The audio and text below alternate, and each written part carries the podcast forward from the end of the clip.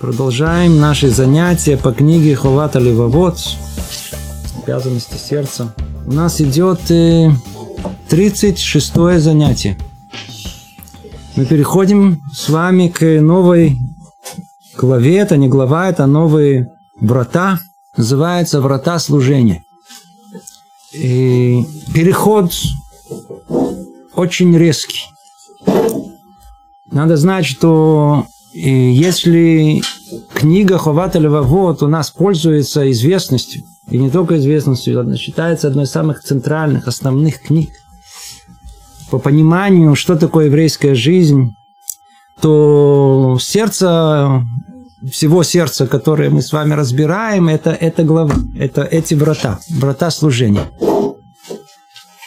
В каком-то смысле Рабейн Бахья был первопроходцем, до него такие книги не писали не было нужды. В его поколении уже появилась эта нужда. Поэтому он подробным образом описал, что значит быть религиозным человеком. Что значит быть верующим евреем. Что значит быть просто евреем. Понимание оригинального. Нужно сразу предупредить, что то, что вы услышите, это не так будет, не так будет легко воспринять. Не с точки зрения интеллектуального понимания, наоборот, это очень все ясно и просто. А с точки зрения того, что это нам говорит, чему это нас обязывает. Рабейну Бахья, он оман, он искусный умелец, который выстраивает очень ясную последовательность размышлений, то есть точно с точки, откуда должно это исходить, приводит ее к следующему этапу и привел нас сейчас к еще одному, совершенно необходимому третьему этапу. Первый этап всего начинается с простого вопроса. Есть Творец или нет Творца? Халиль. С этого вопроса все начинается. Если нет Творца, то и все остальное смысла не имеет. Поэтому Шара и Худ мы с вами разбирали. Это врата э, познания единства Творца, было совершенно обязательно для человека нашего поколения, человека далекого от всего еврейского. Должно было, это должны были те самые врата, через которые он должен был обязан пройти, чтобы вообще появилась точка отсчета. После того, как реальность Творца, она проясняется для человека на уровне умозрительном, он понимает о том, что мир устроен не так, как порой он думал, по-другому. И реальность этого Творца, она, его, как мы с вами разбирали уже неоднократно, довольно-таки э, не так сложно прийти к ней. На следующем этапе он в протяжении очень долгих занятий мы разбирали с вами шара пхина, врата познания. Творец не только существует умозрительно, где-то там непонятно, и мы понимаем это чисто теоретически умозрительно. Присутствие Творца, оно прямо вот тут, вокруг нас, только присмотрись. Это был второй этап. И после того, как шаг за шагом он разобрал со всех сторон возможных только, чтобы человек смог увидеть это присутствие Творца в этом мире. Воочию чуть ли. Ну, теперь э, пробуждается следующий вопрос. Какой? Ну, после того, как ты понимаешь, что есть Творец, после того, как ты его видишь, ну, что дальше? По-видимому, это должно привести человека к следующему этапу. И вот это именно та самая роковая точка, самая точка, которая, которая тут, на этом все тут и как правильно и все и останавливается. Почему? Давайте только в, два, в двух словах то, что всем уже известно, и снова повторю. У человека есть голова и есть все остальное.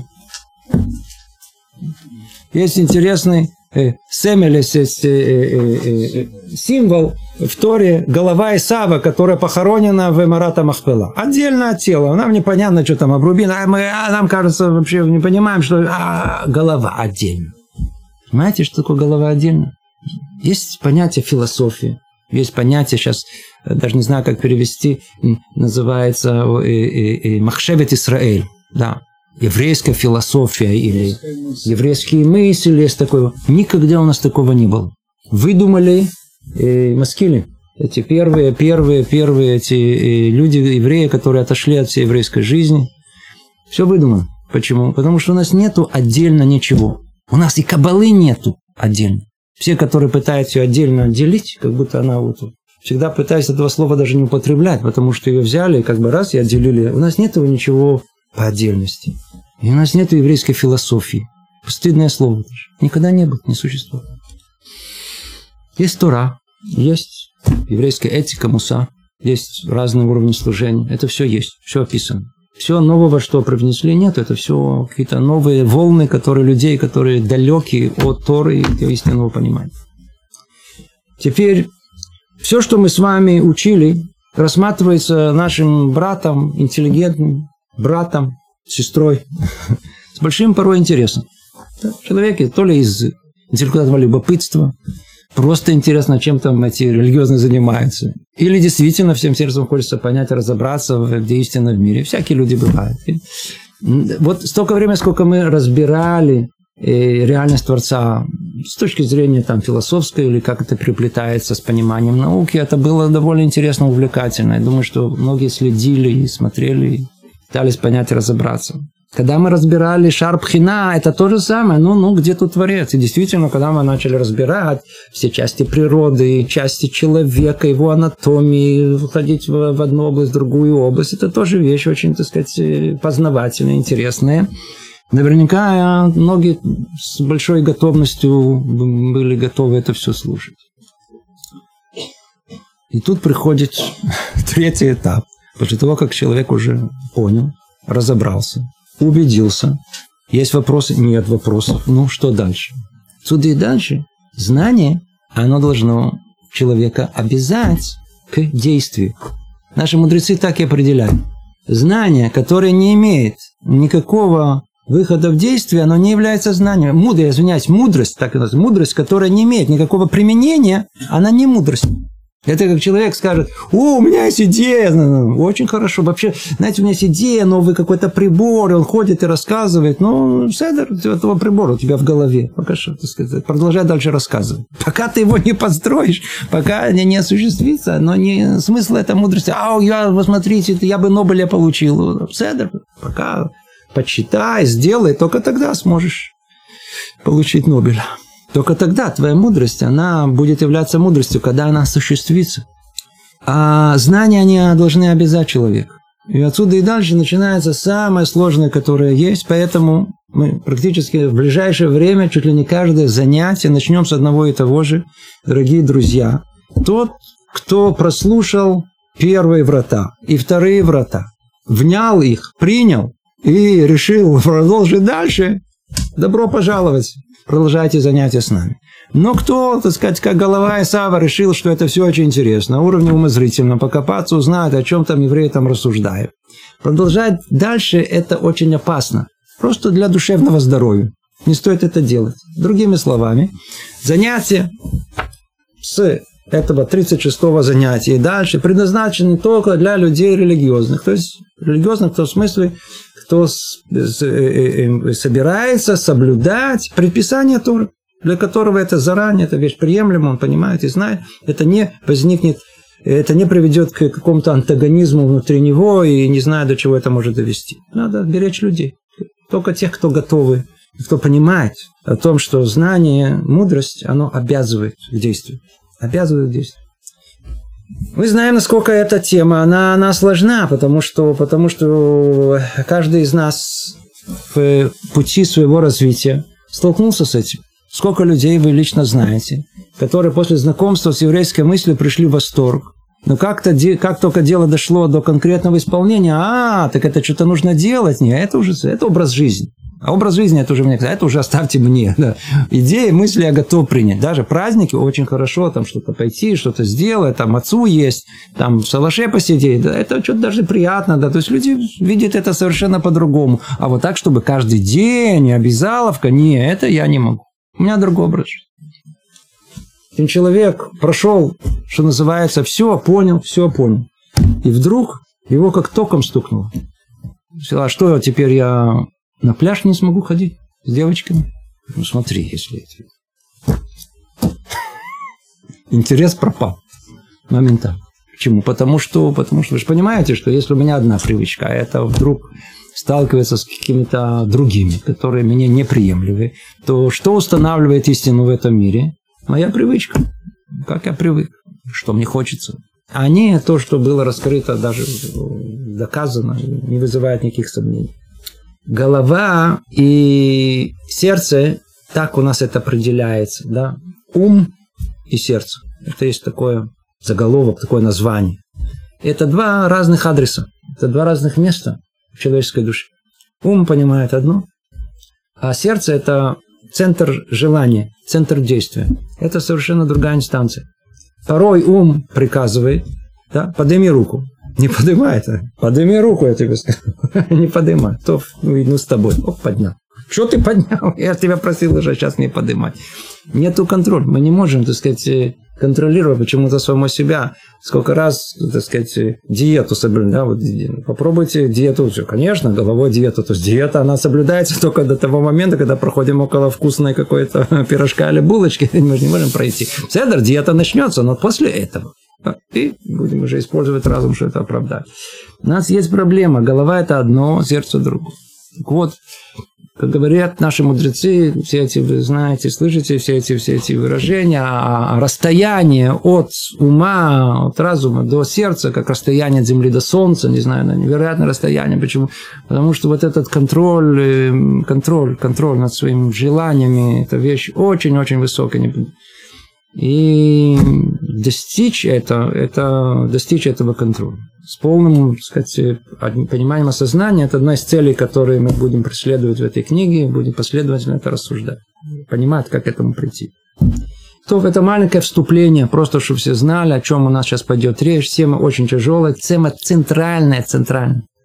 Другими словами, мы сейчас приходим к самому, принципе, основному – все, что мы с вами прошли до этого, обратите внимание на религиозное общество, в котором мы живем. Они, как правило, не копаются в этом. Вы знаете, что шар и худ, эти врата единства Творца вообще никто не учит.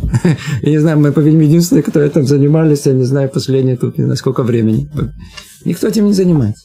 Шар Пхина еще тут и там еще изучает. Особенно вещевод Балячува, там, ва, идет хорошо. А вот все сосредоточены только сразу же на служении. То есть, если кто-то, например, в вишивах парню учит или там девочкам дает, то а, для них Ховата Левовод – это книга фундаментальная, судит, и она начинается с, прямо с, с э, врата, эти третьи, со служения Богу. Самое основное. Если я понял, что есть Творец, и я творение, значит, мне, как творению, что нужно единственно познать и узнать?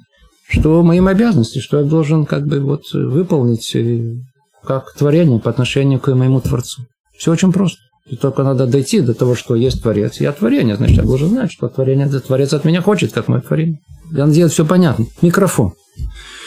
Если бы он был э, жив, то э, духотворен, то, по-видимому, его он должен знать. А что я должен делать? Спросить своего конструктора. На конструктор говорит, что, не понял? Записывай, передавай, или телефон.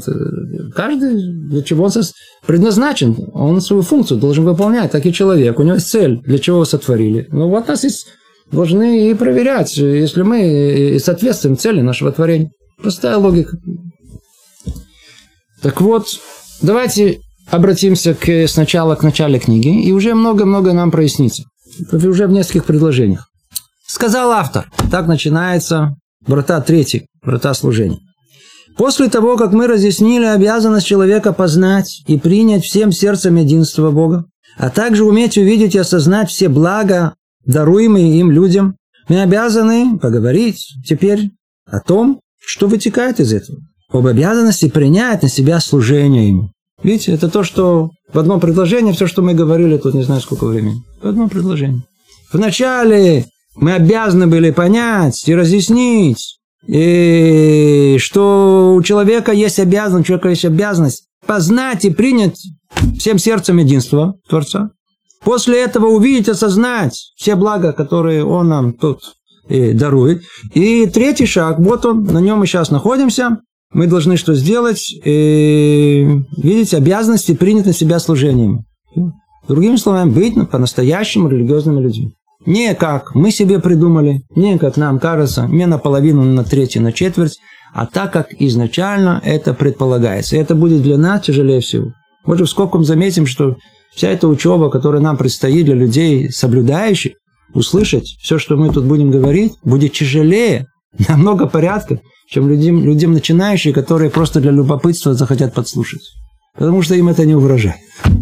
А для нас вдруг мы обнаружим о том, что вполне возможно, что я думал, что я человек по-настоящему религиозный, хазарты бачува, я хожу скромно, я, я, я учу Тору, я молюсь, а и вдруг мы выясним, насколько мы далеки от того, что истина имеется в виду, когда мы говорим о служении То есть, когда мы говорим о том, что человек религиозный, человек еврей, такой, как он должен быть, как, знаете, как по... далеки от этого. И это не Хмидата Хасидут. Помните, мы учили с вами Салат и Шарим, есть один уровень, другой уровень. Не, не, это не, он не говорит тут о Медата Хасидут, он говорит базис. Он говорит это э, э, э, э, основу. Он говорит основу. Он говорит основу, как это должно быть. И теперь дальше пройдем следующее одно, еще одно предложение. Ведь разум повелевает всякому, кто принимает благодеяние, исполняет долг благодарности по отношению к тому, кто делает ему добро. И тут бомба. Теперь, кто человек новый, знакомится с текстом, для него просто только надо понять, что написано, что он тут написал. Что пишет нам тут? Э, сначала просто поймем, что он пишет. Он говорит так. Смотрите, на, в Шарпхина, в, в, в вратах вторых, штар, э, врата познания, что мы там изучали? Мы изучали и во всех деталях э, благо, даруемые Богом людям. Он нам дает, смотрите, все благо, благо, все, все, все, все мы получаем от него. Теперь он продолжает э, эту мысль и говорит, ну, смотрите, значит, мы сейчас, мы должны теперь обязаны что? Служить, служить Богу. А почему будем служить Ему? И тут он говорит вещь, которая, что на первый взгляд, кто только думает, она должна быть не совсем понятна, непонятно, как она с другим связана. Он говорит, ведь разум повелевает всякому, кто принимает благодеяние, исполнять долг благодарности по отношению к тому, кто делал ему добро. Ну, ты же видишь, что Творец сделал тебе добро. Отплати ему добро. То есть, привносит тут Рабейну Бахе элемент, который в голову, по-видимому, нам бы не пришел. И говорит о том, что, знаете же, то самое служение, о котором пойдет речь у нас – должен, у него должно быть какой-то двигатель. Что-то человека должно толкать. Что-то должно его обязать. Знаете, что его обяжет? Чувство благодарности. Долг благодарности. Не чувство, долг благодарности. Революция. Теперь снова. Для людей, которые знакомятся, для них все новое. Они не увидят, так сказать, все, что познается в сравнении. Дело в том, что э, Рабейну Бахе тут привнес э, элемент новшества. До него понималось все ясно и просто. Есть Вообще люди в тех поколениях, не было ни атеизма, не было. Люди были все, все, все верующие, все, все чувствовали присутствие Творца в этом мире, чувствовали полную зависимость, молились и соблюдали все. Понимание, оно было очень простое, оно верно. Никто не оспаривает его. Все очень просто. Есть Творец, я творение, что мне повелевает? Он раскрыл мне мое повеление, мне какое? 613 заповедей. Значит, давайте по списку пройдемся, будем все соблюдать. У меня нет... Значит, 600... что надо делать? Скажите только что. 613 заповедей, я выполняю 613 заповедей. Что это? Это мой долг. Почему? Почему я должен выполнять? Потому что меня так приказывают. Почему? Потому что Творец, извинять, не приказывает, повелевает. Есть тот, кто меня сотворил. Он мне повелевает быть микрофоном, повелевает быть, я знаю, часами, повелевает мне быть человеком. Значит, я обязан быть человеком. Приходит Рабейну Бахья и говорит, послушайте, все верно, так оно и есть. Разум нас обязывает исполнять все повеления Творца. Но знаете же, что это не есть истинное служение. Служение должно исходить из совершенно с другой точки. Если будете идти по этому пути, то вы очень быстро придете к тому, что называется эргель, привычка. Вы будете выполнять все предписания Творца, потому что вы привыкли этого с детства, вы даже не будете обращать на это внимание. Вы будете это выполнять, потому что почему? Потому что вы обязаны, потому что это почему? Надо, не хочу, но надо. Надо. Мы мучиться будете. Седер, что делать? Я, меня уже сотворили, так я, значит, должен делать это. Но мне это мне это не нравится. Ну, почему что это самое? Ну, я боюсь, а вдруг меня там побьют в конце. Люди мучаются. Люди соблюдают просто по инерции, по привычке, без головы, бездумно. А самое основное – это то, с чем хочет бороться Рабейну Бахью без сердца. Видите, вся книга так и называется. Заповеди сердца. Рахман Али Баба, это Творец хочет сердца человека. Он хочет нас привести к тому состоянию, чтобы исполнение повелений Творца исходило не из какого-то э, э, такого вообще непонятного, неосознанного привычки или, или, или, или страшной обязанности, так сказать, заставляет. Это должно быть его личным желанием. Оно должно приходить из, изнутри, изнутри. Что я еще не сделал, что еще не успел, что, какую обязанность свою по отношению к Творцу еще не выполнил. Должно быть личное его желание, которое движет им с утра до вечера без перестанка. В этом подходе было определенное новшество. Теперь надо понять, в принципе, э, важность этой книги, заодно мы поймем. Поймите, и в еврейском мире заслужить признание крайне-крайне сложно. Кто знаком с критичным настроем еврейских мудрецов, ихним, ихним э, э, очень, очень острым и, и живым умом и разумом э, э, лекасеха коль, это а, а, а, раскритиковать любую новую идею. И мы знаем, что новое, оно не воспринимается с большой легкостью. И книга Ховата Лебабот. Это книгу, которую мы с вами, с вами изучаем. Она стала классической книгой уже более 800 лет. Она принята всеми мудрецами как один. И она прошла через сито всех всей критики, которая только может быть. Она считается как бы база для, для... То есть эта книга как бы, ну, я знаю, как было называлось, как христоматия, да, основа, сказать, да, фундамент всего понимания, да. Кто хочет понять, о чем вообще речь идет в иудаизме, хочет понять, разобраться, что именно имеется в виду служение, вот откройте, пожалуйста, про эту книгу, да. Она, она, она, она, вот э, врата служения, они основные, центральные, там все, вот там, там все содержится. Прочтите, проштудируйте ее, поймете, по крайней мере, о чем, о чем идет речь. То есть, эта книга заслужила всеобщее признание. Всеобщее признание. И она содержит это новшество, которое оно действительно в каком-то смысле революционное. Мы сейчас давайте поймем, в этой точке остановимся. Сейчас мы начнем заниматься с вами темой, которая называется э, долг благодарности. Долг, долг, долг, долг, долг благодарности. Рабейну Бахья, он хочет снова и снова, чтобы повеления, они соблюдались а не потому, что нам повелевают это, а потому, что Творец дал нам столько блага, мы столько получаем от него, просто мы это не замечаем, и потребовалось целые врата вторые, чтобы просто пройтись по части из них, чтобы увидеть, что они существуют. Благо со всех сторон, со всех, со всех сторон. Что это благо должно нас, нас, нас каким-то образом обязать.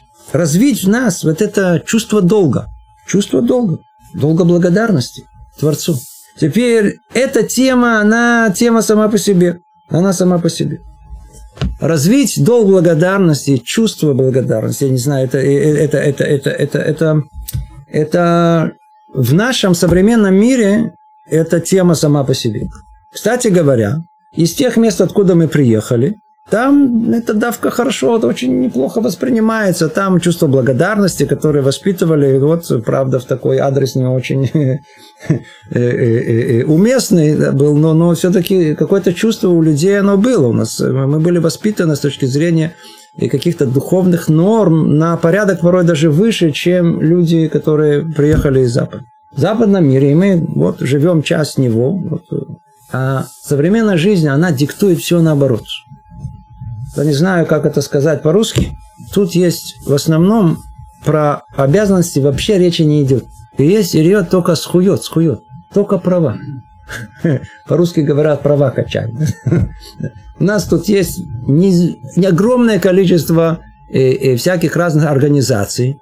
Э, схуета елет, схуета прат, схуета иша, э, организация защита, защита прав ребенка, защита прав женщины, защита прав мужчины есть от женщин. Есть, есть, есть защита всех, все, защи, все имеют права.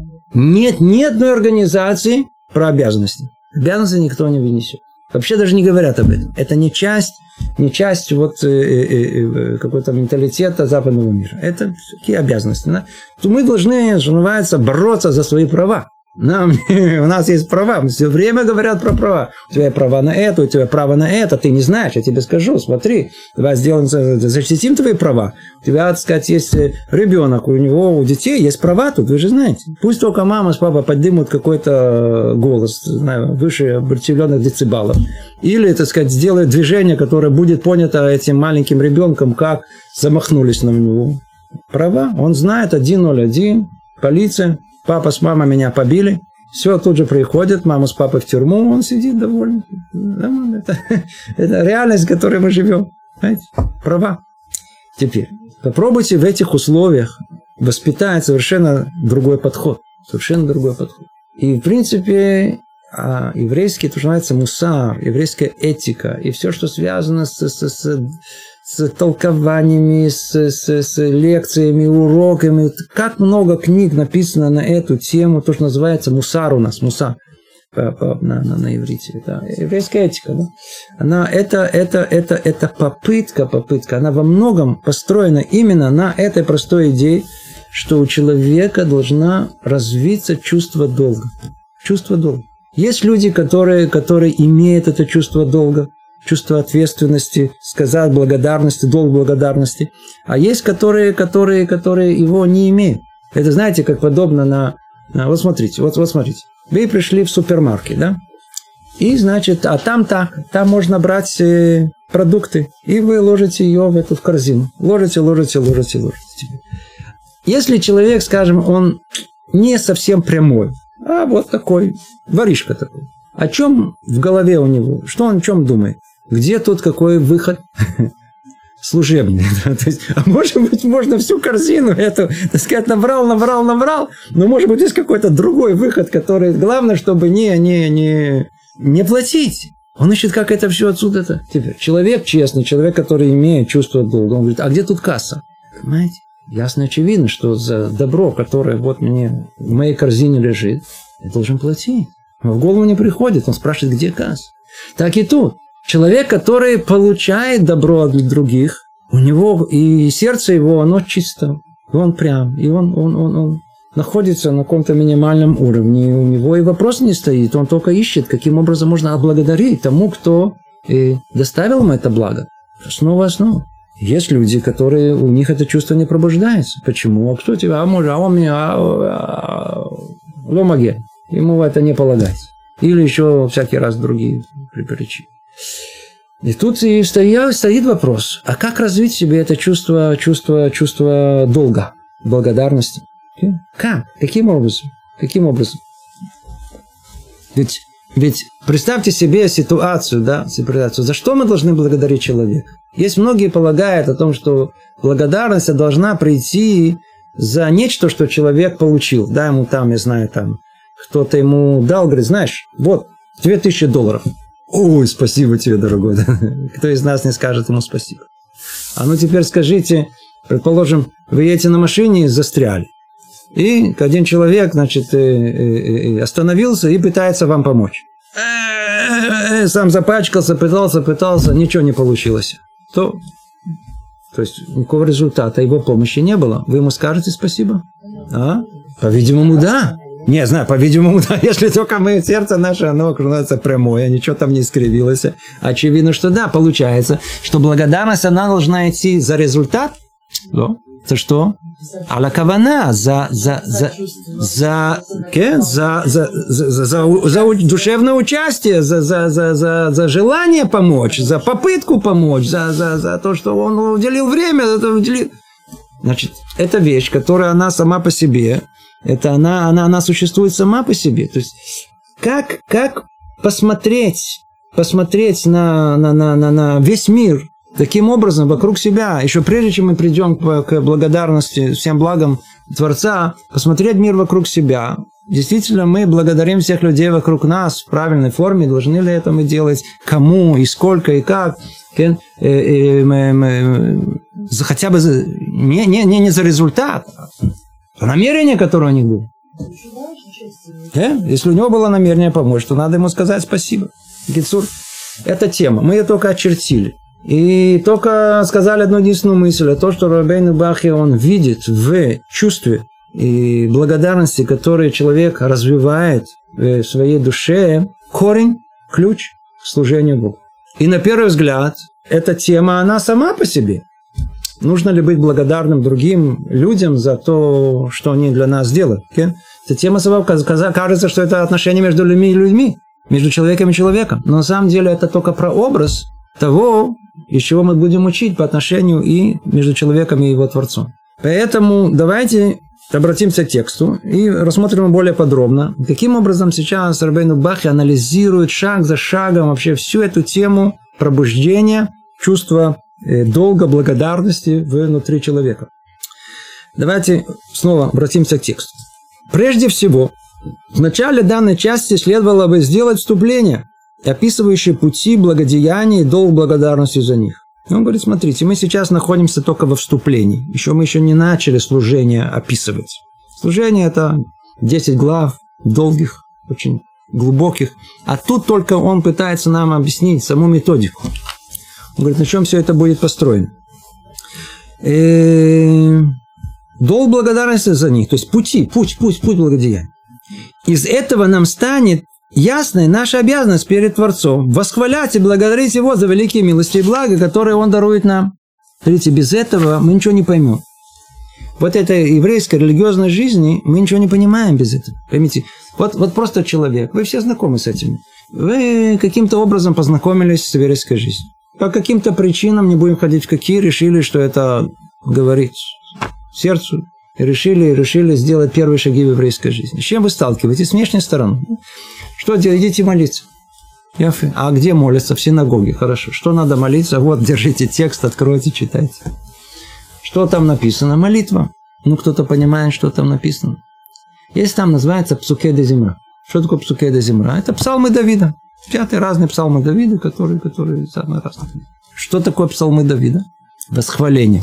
Вы читаете, мы читаем что-то для человека начинающего это очень тяжело. Кого-то восхвалять. Вообще не понимает, вообще, вообще снова мы уже говорили на эту тему. Вообще кого-то другого восхвалять как-то и не себя, а кого-то другого вообще тяжело, кроме всего прочего, да. А тут еще и повторяет, это такое восхваление. И мы не привыкли этого, и снова восхвалять, и восхвалением. И у нас еще ассоциации, да, ассоциации с восхвалением, которые были там в, в, в, в партии в правительстве, это там лизание, все всякие, знаете, всякие ассоциации, которые вообще не связаны с, с, с, с реально, то есть все, все, все, все, вся наша жизнь, она ну, одна крайность, другую крайность. Да? Если, если, так сказать, это нельзя делать, значит, это вообще нельзя делать. Это... По-видимому, вот эта партия правительства, весна прошла, настало лето. Спасибо партии за это. По-видимому, действительно, можно было над этим смеяться, над таким восхвалением. Действительно, может быть, было уместно и сарказм, и ирония, и шутки, все-все пока что. Но когда человек понимает о том, что в мире есть Творец, есть, есть творение, и это ясно и понятно, и это не какая-то там э, непонятно что, то, по-видимому, сама идея восхваления, она не просто так, она откуда-то взялась. Она откуда-то взяла. Она не просто так. Если действительно и, э, и э, Творец все нам дает, то нужно уметь его благодарить за то, что он нам дает. Прописали все партии. И, да, и весну, и лето, и все что угодно. Это, кстати, движение солнца, не знаю, что уже написали. Ну, так если бы действительно это предположим, что это было так, действительно надо было благодарить, но это не так, это ложь была. А тут мы проверили, не ложь, действительно, это все исходит от Творца, значит, действительно бы надо благодарить. И если не будет у нас понятно, вот все, все, все, что шарпхина, который мы прошли, брата, познаний, и это, и за это, и за это добро делает. И такое добро, и такое добро, и добро. У нас не пробудется в сердце никакого желания благодарности. Значит, надо было пройти все добро, которое сделал для нас Творец. И это должно, соответственно, пробудить за каждый из них восхваление. Это то, что он говорит тут. Из этого нам станет яснее наша обязанность перед Творцом восхвалять и благодарить его за великие милости и блага, которые он дарует нам. Продолжает он и говорить известность, что долг благодарности за все хорошее, что делает для нас, зависит от того, насколько воздавший нам добром стремился к этому ради нас. И если это было так, то даже если он не сделал ничего или сделал меньше по какой-то причине, долг благодарности все-таки обязывает нас, поскольку нам ясно, что он желал сделать нам добро. Но если мы получаем добро и пользу от того, кто никак не стремился к нашему благу, то нет, на нас никакой э, обязанности, э, долга, благодарности. А ну, сейчас идем, видите, зашли еще чуть-чуть. Во, во, видите, тут несколько определений, которые четко определяют нам все, о чем тут речь идет. Как мы с вами уже начали говорить о том, что если мы видим результат, то ясно и понятно, что человек помог нам, и с деньгами, с машиной, не знаю, чем угодно, там, там, чувство благодарности, естественно, пробуждается им к нему. А если он только хотел, но у него не получилось, хотел помочь, не получилось, намерение было хорошее. Нужно благодарить благодарность или нет? Сказали, что действительно нужно. И смотрите, что он говорит. Известно, что долг благодарности за все хорошее, что делает нас, зависит от того, насколько воздавший нам добром стремился к этому ради нас. Мы увидели, что у него было намерение помочь нам. Это то, что обязывает меня, нас и благодарить его, а не результат. Почему? Потому что порой бывает результат, он совершенно не связан с желанием мне помочь. Понимаете? Человек, человек, так сказать, я застрял, да? Застрял, человек застрял в машине. Едела, ехала машина и остановилась, и помогла ему оттуда э, э, э, вытащить, а заглох мотор, помог ему завести и поехать дальше. Почему это сделал? А у него другого выхода не было, невозможно было проехать. Если ему бы ему не помог бы, он бы сам бы застрял бы. То есть он это делал сто процентов не для него, а кого? Для себя. И сейчас мы увидим, тем не менее, обязанность на человеке, несмотря на а, а поблагодарите отдельно. И вот мы входим сейчас в эту очень-очень тонкую интересную тему. Давайте вместе рассуждаем. Кому мы должны, кому мы должны благодарить, кого мы должны благодарить? Ясно, четко и понятно, что мы должны благодарить кого? Того, кто хотел мне лично помочь. Верно? Теперь есть много уровней желания помочь.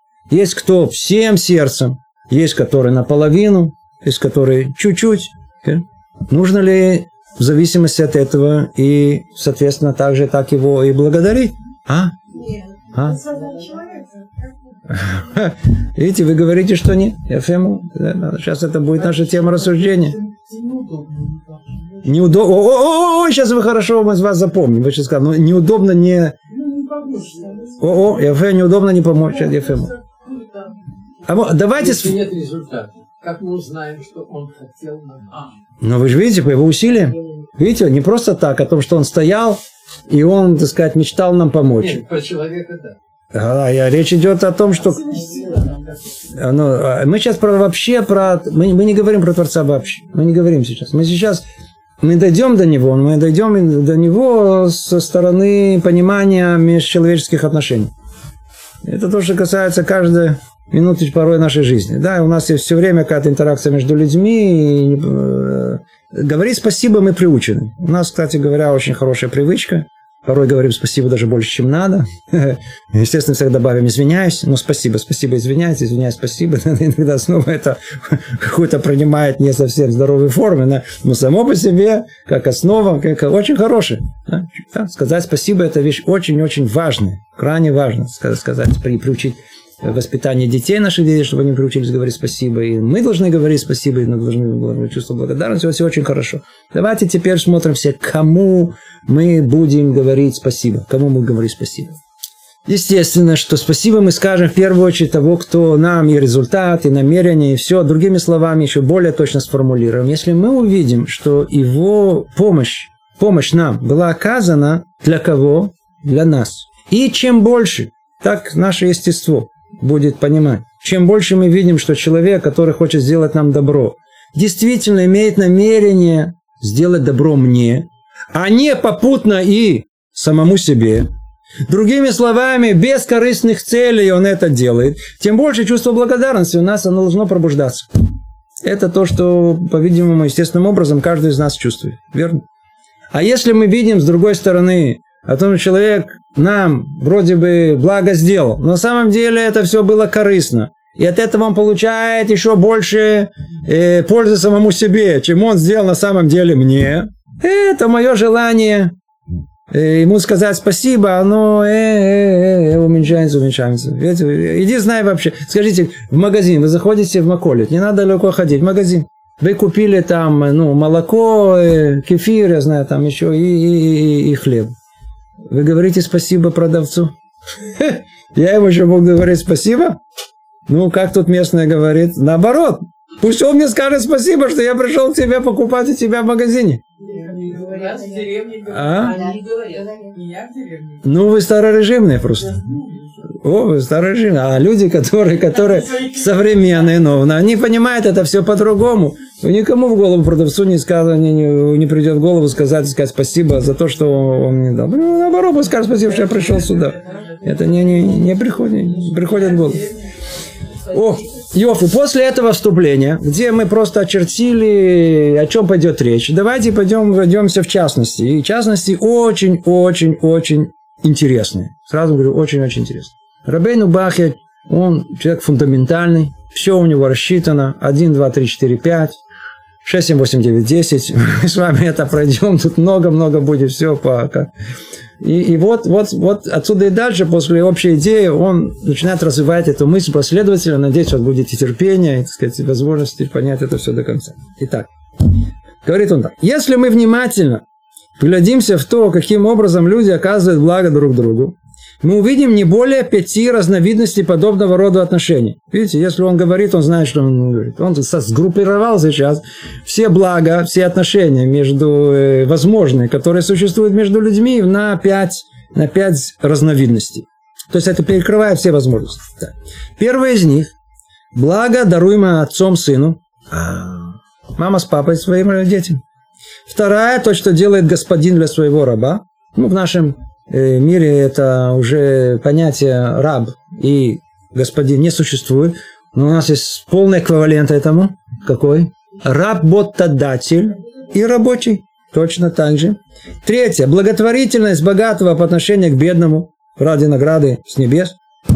Четвертое. Добро, которое делают люди друг другу, чтобы получить, чтобы прославить свое имя, снискать себе почет и уважение, получать что-то в час нужды взамен. И, наконец, пятое – это то, что дает сильный слабому из жалости к нему, из-за того, что страдания слабо причиняют боли ему самому. Это сейчас мы разберем каждый из них, поймем, сколько, сколько много тут вложено мысли в это.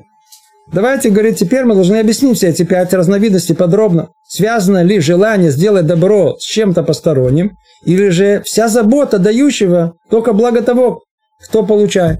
То есть имеется в виду, давайте, давайте проверим, давайте проверим. Все самые такие крайне центральные случаи, которые мы видим вокруг нас. Обязанности долга благодарности. Мы, на первый взгляд, поставили полную зависимость. Это, это долг благодарности от чего? Насколько человек, он хочет сделать мне добро, а не себе. Самый крайний случай, самый такой очевидный и явный, это отношения между отцом и сыном, матерью и дочкой, мама с папой, дети.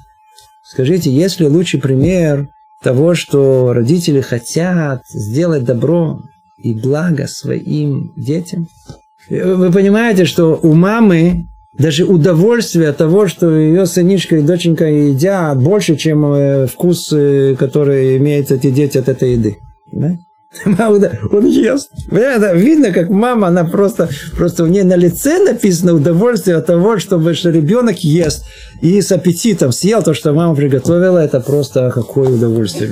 Да, Я не говорю про бабушек, да, которые тоже. Это, это в удовольствие, да. Папа, то же самое. Он-то, сынишка на велосипеде умеет ездить. И, смотри, сын ездит на велосипеде. А, то умеет, это умеет. Наслаждаемся детьми готовы все вытерпеть. Это же, это же, это же уму непостижимо. Есть люди такие, знаете, раздражительные. Только-только то сделал лишнее движение, апчи сделает. Тут же, ты чего, почему, мешаешь, отойди в сторону, то это. А тут они рождаются. Как мартышка родился такой, сразу такой рот. Тут же все наделал, и все тут же на тебя, и все это, и все это и убирает еще с радостью, и все это, все это выбрали через форточку. Другого было, а тут, смотри, мое. И начинают лелеять их, и начинают, так сказать, ухаживать за ними, как будто, как будто они не дают ни спать, ни жить. Все жилы унимают, вообще мешают жить, вообще мешают. Только вся единственная мысль, так сказать, как отбиться от них. Вот, ну, ну, ну как, куда нажать, чтобы вообще, ну, ну, ну, ну, дай маме спокойно хотя бы полчаса поговорить по телефону. Дай, дай нормально жить. Хотя бы, как многие жалуются, хоть в туалете дай посидеть. Не дают. Любовь родителей к своим детям, безусловно. Верно? Она кажется, что она, так сказать, если есть пример, здесь по-русски слово альтруизм, пример альтруизма, пример любви э, бескорыстный, который, который вот, казалось бы, ну вот всецело мы, родители, отдает своим детям, э, это пример, э, пример вот благ, который вот, что только родители не... Все от, меня, от себя отнимает. Это пример самый лучший, пример родителей и детей. То, это поверхностный взгляд. Давайте теперь посмотрим чуть глубже. Чуть глубже. А ну давайте сначала посмотрим с точки зрения самого сынишки. Дочка тоже там далеко не отходит, просто это еще несколько лет, пока она откроет рот.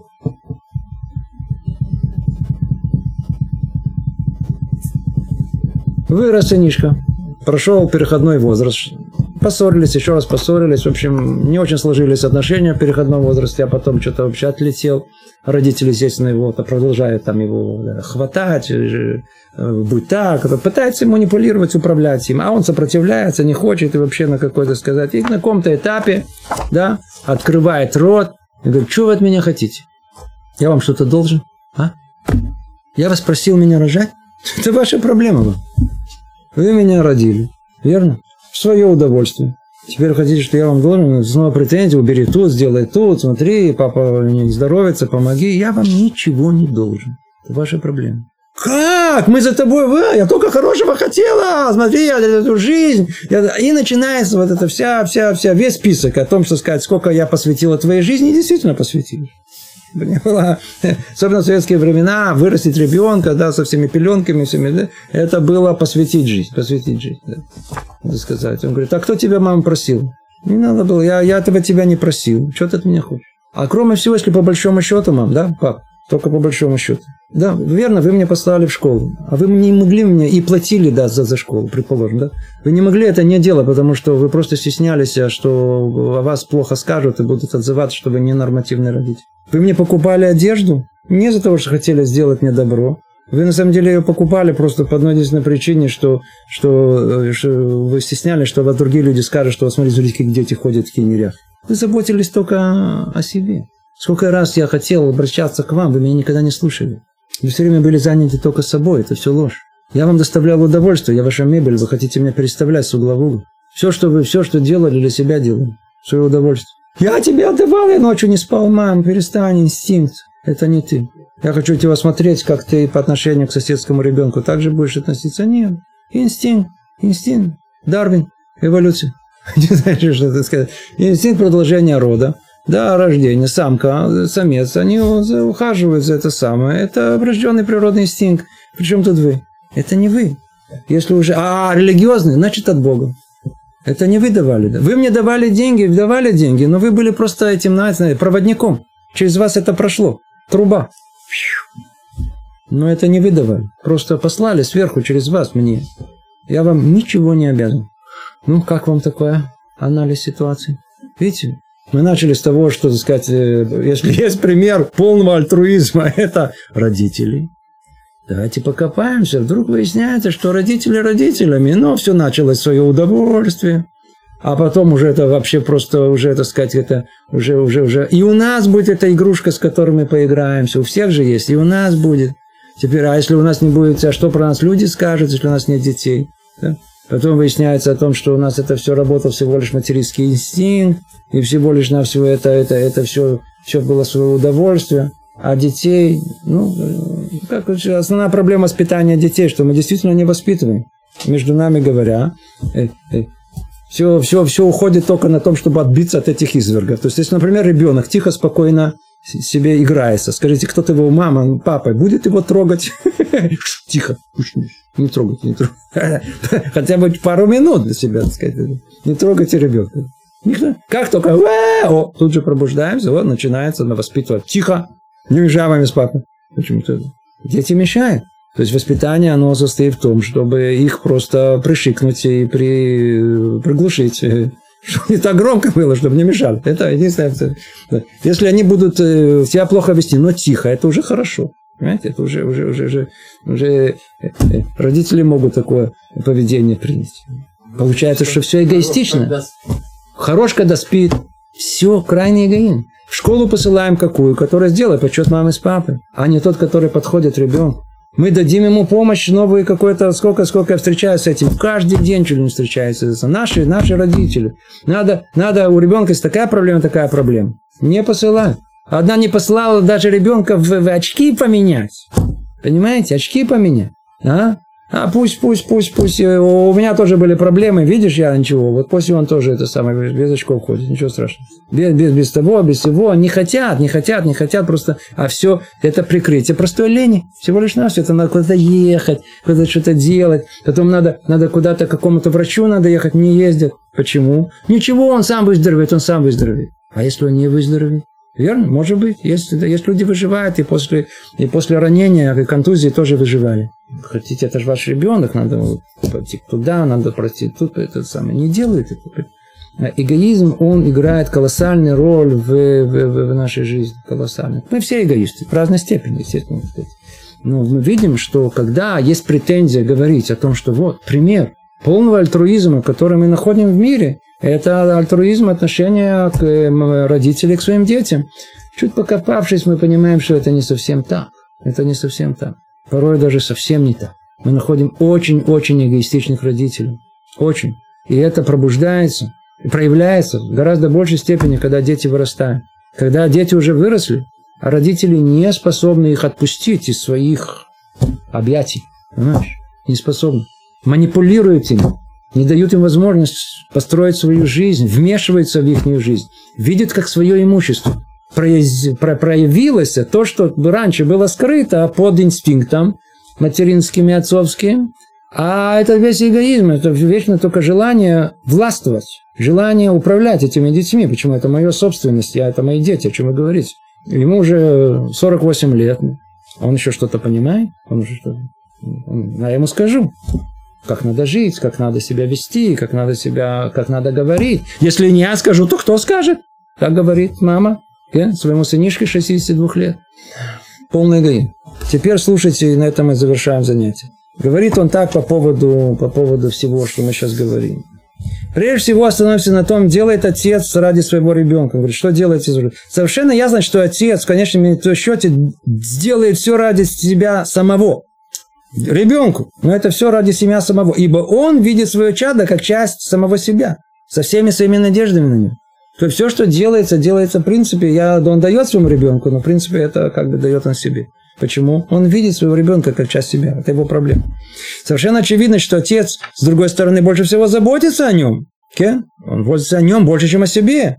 Есть, что касается еды, питья, одежды, от прощения всех возможных опасностей, защитим, накормим, от себя наберем, дадим ему, без всяком сомнении. Он готов тяжело трудиться ради его спокойствия, благополучия, из-за жалости к детям, которая запечатлена в природе отца. Покицур, что вам сказать?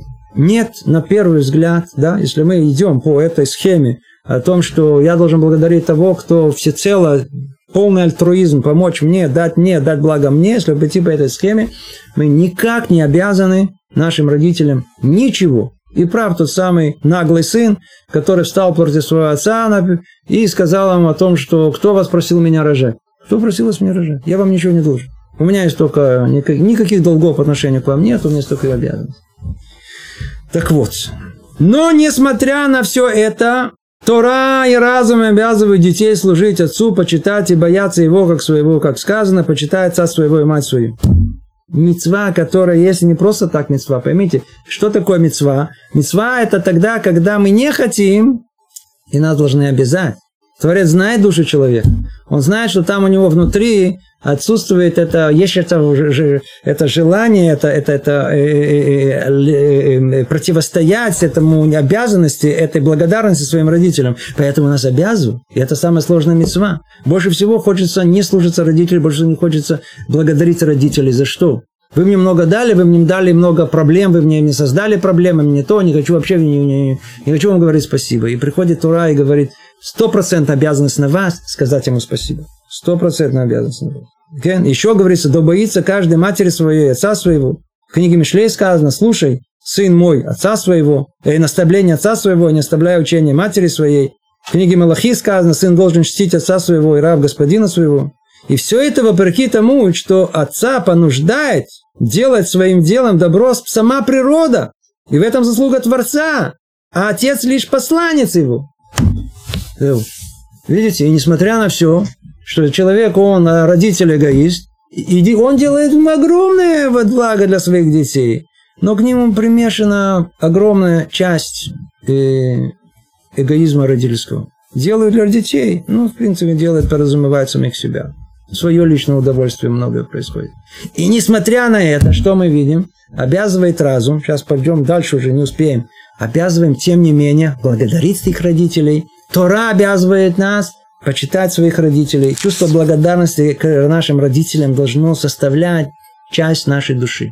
Должно исходить, должно сидеть как корень в нашей, крепко-крепко в нашей душе.